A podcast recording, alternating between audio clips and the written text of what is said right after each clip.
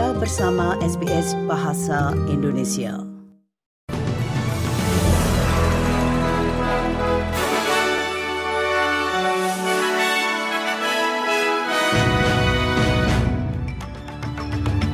Berita terkini SBS Audio Program Bahasa Indonesia hari Minggu 6 Agustus 2023.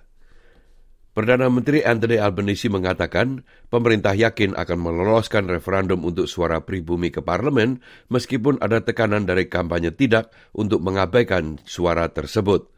Dalam wawancara di Festival Karma, Perdana Menteri mengatakan ia tidak melihat argumen yang masuk akal untuk hasil yang negatif. Historically in Australia, uh, we don't have uh, 10-week, 12-week campaigns. Three month campaigns. Obviously, we're not going to have it on grand final day, and uh, we'll announce a, a, uh, a date for the referendum at an appropriate time after consultation as well. Sementara itu, Menteri Pribumi Australia Linda Burney telah menjadi bagian dari kampanye untuk suara pribumi ke parlemen di Festival Karma di Northern Territory. Bernie mengatakan referendum adalah kesempatan unik bagi Australia untuk menebus dirinya sendiri. The day after the referendum, after it gets up, uh, will be a day where I believe Australia will feel taller, uh, will feel prouder, and uh, we will have, had, have come to terms with something monumental in this country, and this country needs it. Australia akan bekerja untuk meningkatkan kondisi perdagangan bagi produsen anggur menyusul pencabutan tarif perdagangan Cina untuk ekspor jelai dalam negeri. Menteri Perdagangan Don Farrell mengatakan Australia masih memiliki kasus perselisihan di hadapan Organisasi Perdagangan Dunia tentang perdagangan anggur. Namun Menteri mengatakan ia yakin hasil positif dapat dicapai dalam kasus itu seperti apa yang terjadi dengan kasus jelai. In this case, the, uh, the dialogue and the goodwill, and I might say the patience and the persistence uh, have proven effective in helping Australian barley uh, growers and exporters We do have a WTO um, case uh, uh, in respect of uh, wine, and of course, we'd like to see this process used to resolve that issue as we seek to resolve all of those outstanding issues. Investigasi sedang dilakukan setelah seorang pria ditembak mati oleh polisi di sebuah rumah di utara Brisbane. Petugas sedang menggeledah rumah di Burberry East pada hari Sabtu sore ketika pria berusia 29 tahun itu diduga mengancam mereka dan ditembak mati. Wakil Inspektur Ben Fadian berbicara kepada media setelah kejadian tersebut. At about 5.20 p.m., police have attended an address at Market Street, Burpengary to execute a search warrant. Upon attending this address, police have encountered a 29 year old man. This man has confronted police. As a result, police have discharged their firearms, and this 29 year old man is now dead. Para pejabat senior dari 40 negara telah memulai pembicaraan di Arab Saudi yang diharapkan Ukraina dan sekutunya akan mendorong kesepakatan untuk mengakhiri perang Rusia secara damai di negara tersebut.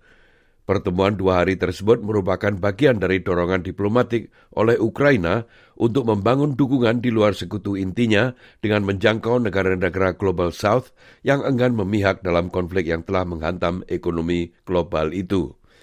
Presiden Ukraina Volodymyr Zelensky mengatakan pembicaraan bilateral di sela-sela KTT itu penting untuk memulihkan perdamaian di Ukraina. I'm grateful to Saudi Arabia for providing the platform for talks. A meeting in the same format was recently held in Copenhagen. Step by step, we are moving towards the global summit for peace. It is very important that the world understands that everyone in the world will benefit from a just and fair end to Russian aggression. Polisi telah menangkap mantan Perdana Menteri Pakistan Imran Khan di rumahnya di Lahore pada Sabtu pagi setelah pengadilan menjatuhkan hukuman tiga tahun penjara karena ia telah menjual hadiah negara secara ilegal yang berpotensi melarang mantan bintang kriket itu ikut dalam pemilihan.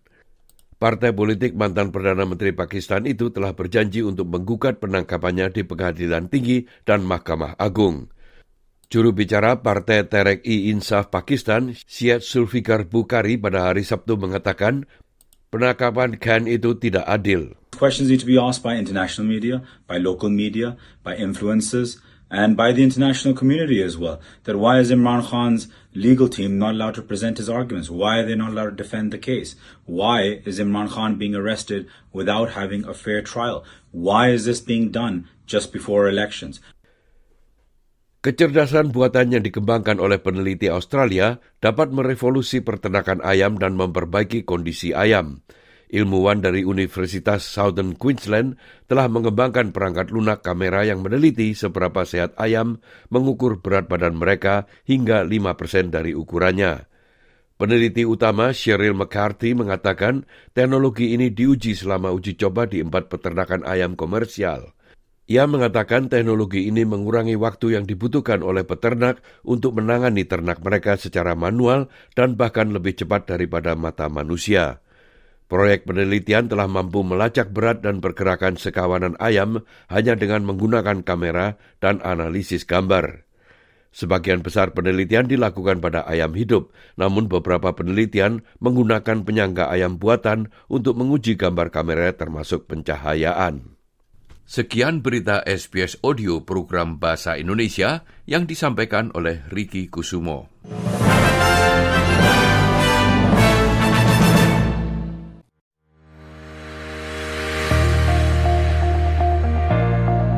Anda masih mendengarkan siaran SBS Audio program Bahasa Indonesia.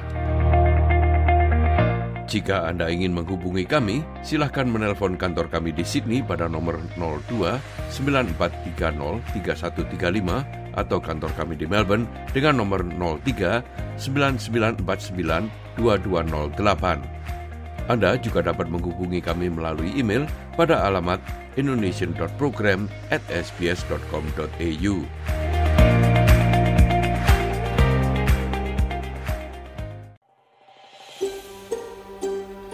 Sukai, berbagi, komentar. Ikuti SBS program Bahasa Indonesia di Facebook.